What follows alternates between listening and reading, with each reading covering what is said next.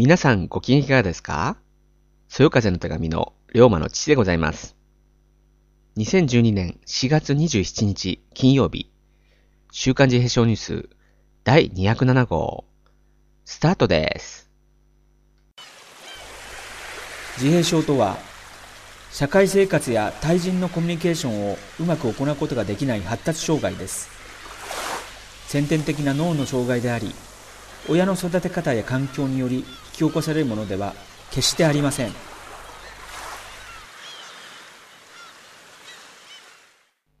この番組はいっしゅうかんの自閉症関連ニュースを中心に、発達障害全般に関する情報を私、龍馬の父がピックアップして皆さんにお届けする番組です。さて、今週のニュースに参りましょう。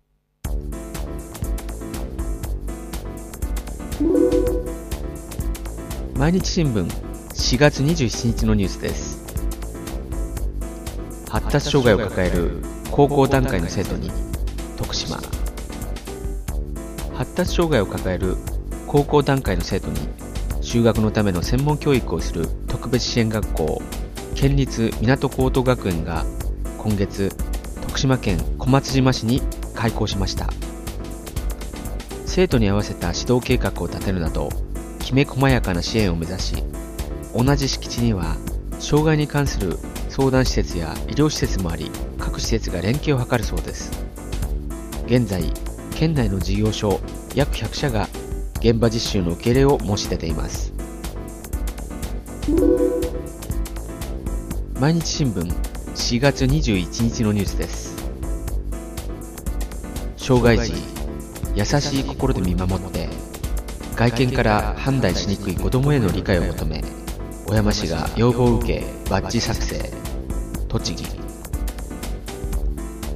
栃木県小山市は、外見からは分かりにくい障害のある子どもへの周囲への理解と協力を得るためのバッジを作成しました。市役所福祉課窓口で配布しています。バッジのマークはピンクのスマイルハート。優しい心で温かく見守ってほしい、純粋な心のふたつの意味を込めました。市民からの要望を受け、市内にある療養施設にかしょの利用者の保護者にアンケートを実施したところ、ろくじゅうななパーセント があった方がいいと回答しています。神奈川新聞しがつにじゅうよっかのニュースです。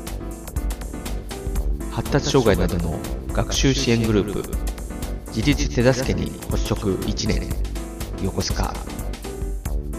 発達障害などで学習に困難を抱える子どもたちを指導する学習塾を横須賀市で運営する支援グループ学習サポートスコラが今月で発足からいちねんを迎えました。一人一人のペースに合わせたきめ細やかな指導を行うことで学習意欲を身につけさせ、将来の自立につなげるのが狙いです。県の補助金を受け、さらなる支援の拡大を目指しています。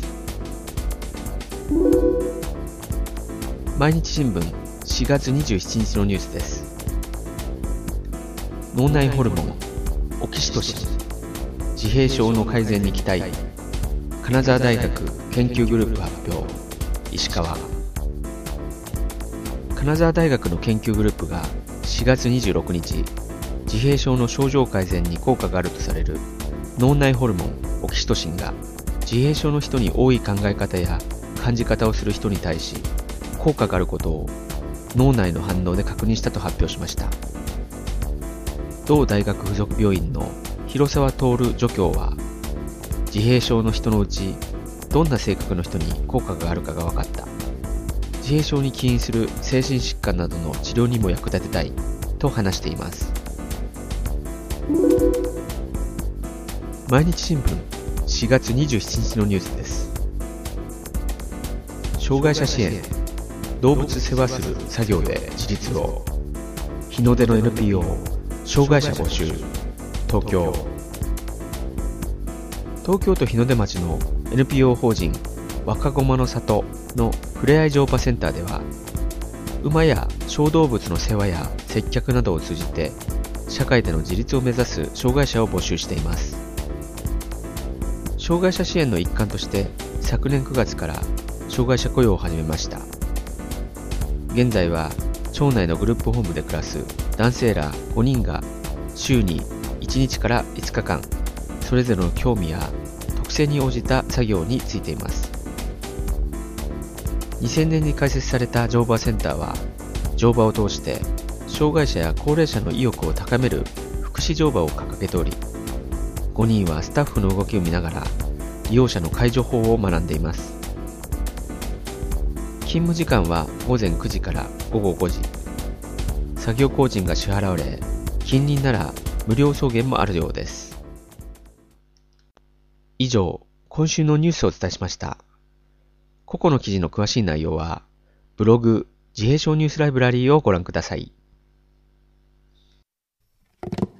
そよ風龍馬パパの自閉症ニュース、えー、今週のピックアップのコーナーです。このコーナーは毎週私龍馬の父がさまざまな話題を自由に取り上げ皆様にお届けするものです。さて今週は映画僕は海が見たくなりましたの情報です。にせんきゅうねんに公開された自閉症の青年が主人公の映画僕は海が見たくなりました。その映画僕海が現在全日空 エーエヌエー の国際線にて映画放映されていることをご存知ですか？なんとしがつとごがつの エーエヌエー 国際線の機内で放映されています。しっかりと英語の字幕も入っています。情報によりますと、自主映画作品がラインナップに載ることはほとんどないとのこと。本当に素晴らしいですね。このしがつごがつに エーエヌエー で海外に行かれる方、ぜひ僕海をご鑑賞くださいね。以上、今週のピックアップは エーエヌエー 国際線での映画僕は海が見たくなりましたの上映のお知らせでした。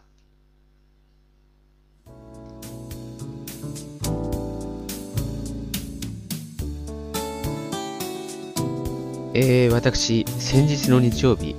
横浜市内にてお話をさせていただく機会をいただきました。